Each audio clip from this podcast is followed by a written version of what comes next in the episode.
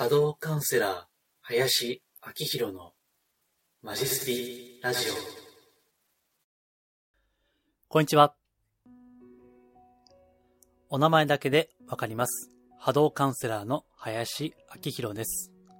波動、人のオーラや物のエネルギーをお名前だけで見る能力、感じる能力をベースとしたカウンセリング、また、霊気をはじめとしたスピリチュアル的なヒーリングを行ったり、人に方法をお伝えするといった仕事もしています。今回も音声で収録をしていまして、こちらは iTunes、Podcast、そして私のホームページ、また YouTube、この3つの中のどれかで視聴いただくことができます。いずれもマジスピ、マジスピで検索すれば出てきますので、お好きな媒体でご視聴ください。最近の仕事としてはですね、スピリチュアルヒーリング、まあ、いつも言ってる霊気ですね。それを、ある末期のがん患者さんに何回か行っていました。えーがんで入院されるちょっと前から行ったんですけども、結果的にですね、10日で退院することになられたということで、まあおそらくかなり驚異的な回復力だと思うんですけども、えーそういった方のヒーリングをですね、行っていました。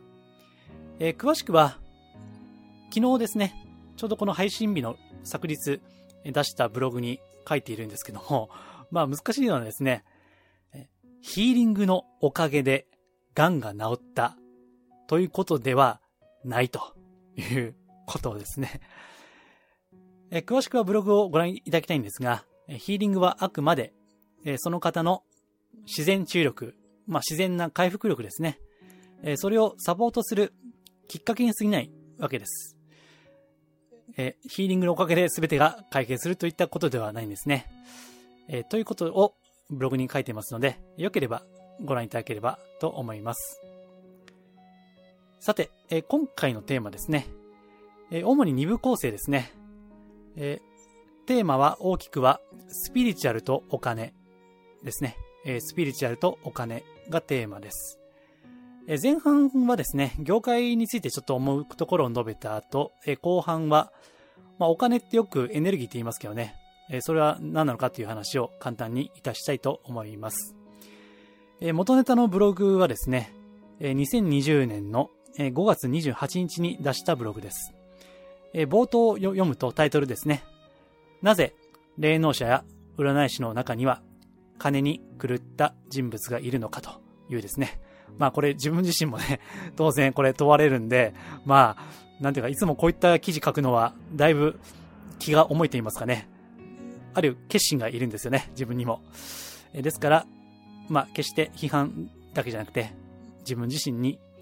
言い聞かせるようなつもりで、これを書いたり、で、今これを喋ろうとしてるわけですけどね。職業柄ですね、いつも言ってる人のオーラというのを見るんですね。で、人の名前聞くとですね、その方のオーラが、まあ、簡単に言うと、人格の高いと、まあ、徳の高いとですね、そういった方は、オーラが光り輝いているわけです。そして、その逆の方というのは、オーラが重たかったり、あと、まあ、濁っていたりとかですね。えーまあ、これは一般の方にも、あの、お分かりいただける表現かなというふうに思います。え実にシンプルで分かりやすいんですね。えですから、名前聞くとですね、まあ、その方の今の、うん、まあ、状況がある程度まで分かるということなんですね。で、まあ、このスピリチュアル業界っていうのは、やっぱり、未だですね、まあ、敬遠する方がいらっしゃるわけですよね。でそれは、やっぱりちょっとね、あの、変わった方が多いと言ったことは私もよく、聞く、聞きますしね。私自身も、まあ、私もね、変わった人間ですからね、人のことは言えないんですよ。あの、子供の頃から変わってると、あの、言われ続けて きましたからね。私自身も、まあ、人のことは言えないんですけども、ただですね、まあ、あのこういった、ん、お金についてね、見ていくとですね、よくわかる部分があるんですね。えっと、このラジオ動画の3回か 4, 回ぐらい前にですね、インチキを見抜く8つのポイントということで、その最後が、まあ、お金について、まあ、それが汚いかどうかを見ろということを申し上げたんですけども、ちょっと、今回ですね、また、その時は言ってないことを言っていきますね。うん。えこの、いわゆる、スピリチュアルや、まあ、スピリチュアルカウンセラーとか、占い師とかね、えそういった方の中で、時々、うん、私の後ろには、なんとかの神様とか、なんとかの天使とか、竜とか、ついてるという方がいらっしゃいますよね。で、えそういった方は、もうほぼすべて、え疑った方がいいよというのは、えこれは以前で、あの、ラジオ動画で申し上げたんですけども、うん、あの、後ろに誰がついてるかっていうのはですね、やっぱ結構大事なんですね。まあ私は自分自身のことは決して言わないんですけども、あの、それが大事ということは分かっているんですね。まあ、私自身は守護霊の話はしますので、まあ仮にこう、ね、守護霊が、後ろにいらっしゃる、まあ仮にというかいらっしゃるんですけども、で、それで、まあどれだけ、あの、実は背後にね、いらっしゃるかっていうのは、その方の、まあ、能力なり、あるいは性格なりを決めるですね、えー、実は隠れた要素になっているんですね。で、私はあの、まあ、ここで実名を挙げて人のこと言ったりしませんし、まあ、私自身がどうかというのは言わないんですけども、ただ、うん、その波動が、オーラがいけてない方というのはですね、まあ、これはご存知のあの、引き寄せですよね。え引き寄せの法則というのは、あれは前からずっと言われていることなんですよ。だから前はですね、類は友を読むとか、もっと言うと、同調の法則とかね、同じ波動、同じ波長ですね。そういったもの同士は引き合うということ。まあ、これはもう前からずっと言われていることでですね。それを引き寄せという言葉で、まあ、アレンジし直したっていうのが、まあ、この引き寄せブームの、うん、元にあるものですね。で、自分のですね、波動がいけてないとですよ。まあ、守護霊さんはね、あの、まあ、ずっと同じ方がついていらっしゃるんで、まあ、自分の波動が生きていようが生きていまいが、守護霊さんはついてるんですね。ま、これは大原則ではあるんですけども、うん、まあ、それ以外にですね、まあ、やっぱいろいろあるにはあるんですよ。で、波動が重たいと、暗いと、濁っていると、それ相応のレベルのものが後ろにつくわけですね。で、ちょっと話を戻して、なんで金に汚い人がですね、時折この業界にはいらっしゃるか。例えば、条例とかね、そういったヒーリングとか、まあ私もやってるんで、偉そうなこと言いませんけども、例えば、一回、えー、数十万愚か、数百万とかね、えー、そういったちょっと普通の金銭感覚では、ちょっと、うーんっていうね。で、まあもちろんその、お金の価値観っていうのは人それぞれなんで、それでいいと。いう人がいれば全然いいんですけども、ただ、そんだけ払った割になかなか効果がないとかね。えー、それで、まあ、聞くところによると、なんか、何回も受けない、受けないといけないとかね。継続的に受けないとダメと。で、一回、まあ、高額を取られると。で、もう、その、お金に限界来て、もうやめますって言ったら、あなたここでやめると、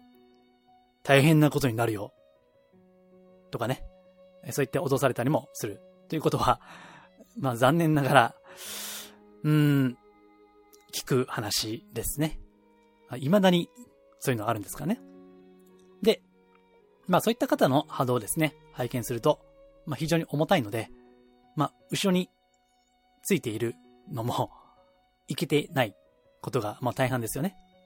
で、そうすると、いわゆるこう、動物霊とか、低級霊とかって言われますね。そういった、うん、あまりこう、レベルの高くないのはね。えー、で、そういう存在っていうのは非常にあの動物的な欲求、欲望を持っていますので、うん。それがね、あの、その人の性格、人格に影響を与えるんですね。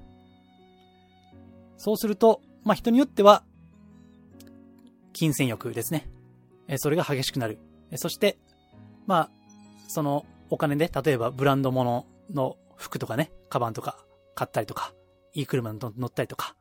えそういった贅沢なエネルギーっていうのはですね、えその背後にいる存在っていうのが吸い取るんですよね。うん。ですから、吸い取って吸い取って吸い取るわけですから、まあ足りないんですよ。え常に満たされるっていうことはないわけで、そうなると再現のない欲望のループにはまるわけですね。えあとは、えこれは、まあ男女問わずですけども、性欲ですね。えこれが激しくなる人物もいるわけです。うん、これはね、本当笑えないんですけども、まあ例えば、まあちょっとね、すいませんね、生々しい話、若干しますけども、えー、自分の、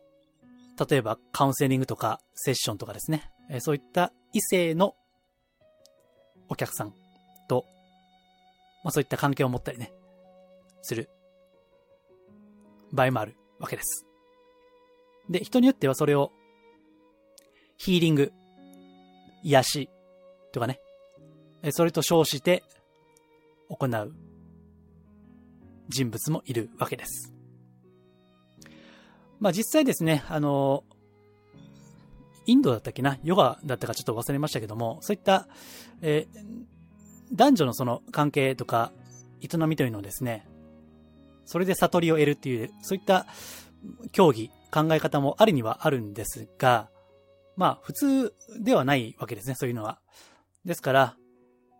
えー、それを単にこう自分の欲望のために使うという場合もある。まあ、あんまり詳しいことですね。この音声で言うと、だいぶ、まあ、生々しくなりますし、実はさっきちょっと収録してたんですけど、いや、ちょっとこれやばいなと思ったんで あの、ちょっとカットをいたしました。まあ、あの、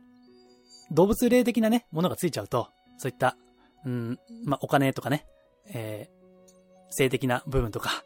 まあ、乱れてしまうんですね。まあ、これは男女問わず聞く話で、うんですからね、あの、特にこういったスピーチャルを仕事にするっていう人はですね、まあ私も含めて非常に、なんていうかな、オーラ管理っていうんですかね。オーラのメンテナンスっていうのは非常に大事なわけなんですね。で、えその一つとして、ま、私はヒーリングを、まあ、自分自身でもやってるし、人にもお伝えしてるし、で、さっき冒頭で言いました、あの、まあ、病気治しはヒーリングではお約束はしないんですけども、そういった、うん、あの、癒しのサポートもしてると。それは自分のためなんですね。ということなんです。うん。ですからね、こんな言葉があるんですね。神に近いものは悪魔にも近い。神に近いものは悪魔にも近い。ですね。うん。えー、これは仏教でも確か似た言葉があったかと思います。えー、仏と魔ですね。えー、魔物の魔ですね。えー、仏と魔というのは神一人であると。言ったこともある。こういったスピーチャル的な目に見えない仕事をしていますとね、まあどうもそういった世界に近づきますから、もちろんその神に近づくからといって、その人の人格が優れてるということではないんですよ。必ずしもそうではありませんので、えー、誤解しないでくださいね。えー、ただそういったことがあるんでね、あの、時折やっぱりおかしい方っていうのはいらっしゃる。まあ私もね、お前がそうやんけと言われないように私もしないといけないわけですけどね。うん。まあ、あとですね、えー、ブログにもちょっと書いたんですけども、うん、あの、いくらでもね、漏れるんですよね。価値を。付加価値を、まあ、付加できまくるわけです。例えば、まあ、定番的なところでいくと、パワーストーンですよね。パワーストーンに、えー、特殊なパワーを込めました。とかね。えー、なんとかの竜神様様のパワーを込めましたとか。えー、そういったことで、まあ、普通に売っているのが3000とか5000とかのパワーストーンが、それこそ30万とかね、50万とかになるわけです。えっと、つい最近ね、あるネットでちょっと見たんですけども、えー、パワーストーンね、300万で売ってるのがありましたね。300万。すごいでしょ ?300 万ね。で、写真があったんでね、あの、実際に 波動を見るわけです。まあ、そしたらね、まあ、これはちょっと300万は高いやろと、さすがに思うような波動です。まあ、普通に、あの、大手のパワー、パワーソー屋さんで買えるんじゃないの？みたいなあ、そういった感じですよ。ただね、そんなんは、あの、普通はわかりませんのでね。えー付加価値の盛り方によってはいくらでも、うん、高額になるわけです。えーあとはね、塩ですね。これもブログ書いたかな。えー塩をね、例えば、あの、どっかの神社に奉納して、で、そこでお清めをしてもらいましたということで、それがかなり、まあ、いい値段でね、ギフト用とかで売ってるのが時々あるんですけども、あの、別に波動を見見たところで、あ、あの、塩ってね、あの、波動悪くないんですよ。塩ってあの、お清めの意味がありますよね。あの、お相撲さんが土俵で塩を巻くのはね、あれは土俵をお清めするためですね。え、もともと、相撲というのは、神様の前で見せるものですね。ですから、え神様のおられるところに不浄な、汚れたものがあってはいけないから、塩を巻くわけですよね。ですから、塩は別に悪いもんじゃないんです。まあ、普通に売ってる塩でも波動はいっちゃいいんですね。ただ、別にどっかの神社で奉納したからといって、波動がすごい良くなるとは限らないわけですね。えー神社のその神主さんが、もしね、そういったお清めをするんであれば、神主さんがされるんでしょうけども、まあ神主さんもね、いろいろありますから、その、なんて言いますか、徳の高さがね。えー私は職業柄ですね、やっぱり見てしまうわけですね。そういった方々のね。まあそうすると、うんこの、この神主さんはちょっと、もうちょっと、修行した方がええんちゃうかなというふうに、あの、大変、あの、なんていうか、上からな感じもするかもしれませんが、密かにそう思うことがある。前もですね、あの、ある有名な神社ですね、そこにお参りをしたんですね。えーで、お参りしただけじゃなくて、実際に中に入ってですね、お金払ってお参りして、あしたんですね。まあ、集団で何人かで行ったんですけどね。そしたらね、なんか、その、祝詞の唱え方とか下手くそで、で、いや、ちょっとこれはあかんなと思ってたんですけども、えー実際、その参拝終わった後もね、その仲間内で喋ってると、いや、あの神主さんちょっとダメだよな、みたいな そういうのがあるんですよ。ですからね、あの、まあ、神主さんでも本当にお力の終わりの方であればね、いいんですけど、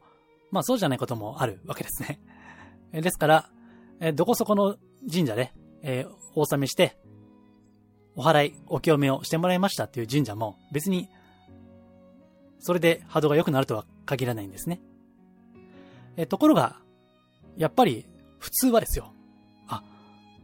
あそこの神社でご祈祷してもらったんだと。じゃあ、良さそうだなと思うわけじゃないですか。普通はね。うん。あとネタにもなりますよね。これギフト用なんかでね、買ってきて、誰かにプレゼント、プレゼントすると。でその時に、どこそこの神社でお清めしてもらったと言ったらね、なんか良さそうに感じるじゃないですか。ところが、その塩がですね、毎回必ずその神社でお清めをしているかどうかは、わからないんですよ。で、実際そういったネットでホームページもあったりしますから、見ていてもですね、えそういったことは書いていない。えその、神社に収めている塩の写真はありますけども、毎回それをしてるとは限らないし、もっと言えば、この塩はすごい効果がありますということは書いていないんですね。だってそれすると、多分法律違反ですね。まあ、薬事法かなんかわかりませんけども、えーまあ、有料誤認と言ってね、あの、その、より良いものだと誤解させるっていうこと、まあ、これを有料誤認って言うんですけども、えーそれがある。その可能性がね。ですから、まあ、あの、普通に商売する側としてはそんな書きませんよね。一切書いてないから、別に訴えられることもないわけですよ。まあそういうのがね、あの、よく注意してみないと、まあちょっと言葉は言い過ぎかもしれませんけども、騙されるわけですね。まあ別に向こうも騙してるつもりはないですから、書いてないですもんね。この週はすごいで、とかね、書いてないですから。まあイメージですよね、それは。うん。だから決して商売としては悪いとは思いません。あくまでそれを受け取る私たちの価値観とか判断基準ですね。えーそれを問い直さないとなかなか、うん。まあ、いいんですけどね、要は、結局は気持ちなんで、まあ、その人がいいと思えばいいんですけども、まあ、できればより納得して、深く納得して、こういった、うん、いわゆるパワーストーンとか、スピーチャルグッズとか選びたいですね。はい。えー、ではですね、今回、えー、前半と後半に分けて、え前半は、えスピーチャルとお金、まあ、業界のことですね。で、後半はお金はエネルギーだということで話をしようと思ったんですが、えまたこれ台本なしでやってますんで、前半が話が長くなってしまったんで、また後半は、次回に回したいと思います。はい。えちなみにさっきですね、波動の良いものですね。えそれをこう私は、まあ見極めるのが仕事なんですけども、えその自分が実際に波動を見ていいなと感じたものは、えちょっと宣伝になって恐縮ですけども、え無料のメールマガジンのご登録の特典でですね、一部、えご紹介を、あ、これ無償ですよ。無料で、えご紹介をしています。え限定のページがあって、パスワードで入れるページがあるので、そこで一部ですね、おすすめのものをご紹介しています。よければ、私のホームページ、マジスピからですね、入っていただいて、登録ボタンがですね、ホームページのどっかに必ずありますから、そこからご登録いただければ、自動返信メールでパスワードをご案内いたしますので、よければご覧いただければと思います。はい。では、今回は以上です。ありがとうございます。リクエストやご質問は、ホームページマジスピの中にあるお問い合わせフォームや無料メルマガへのご返信などでお受けしています。可能な範囲でお答えしますので、ぜひお寄せください。それではまたお耳にかかりましょう。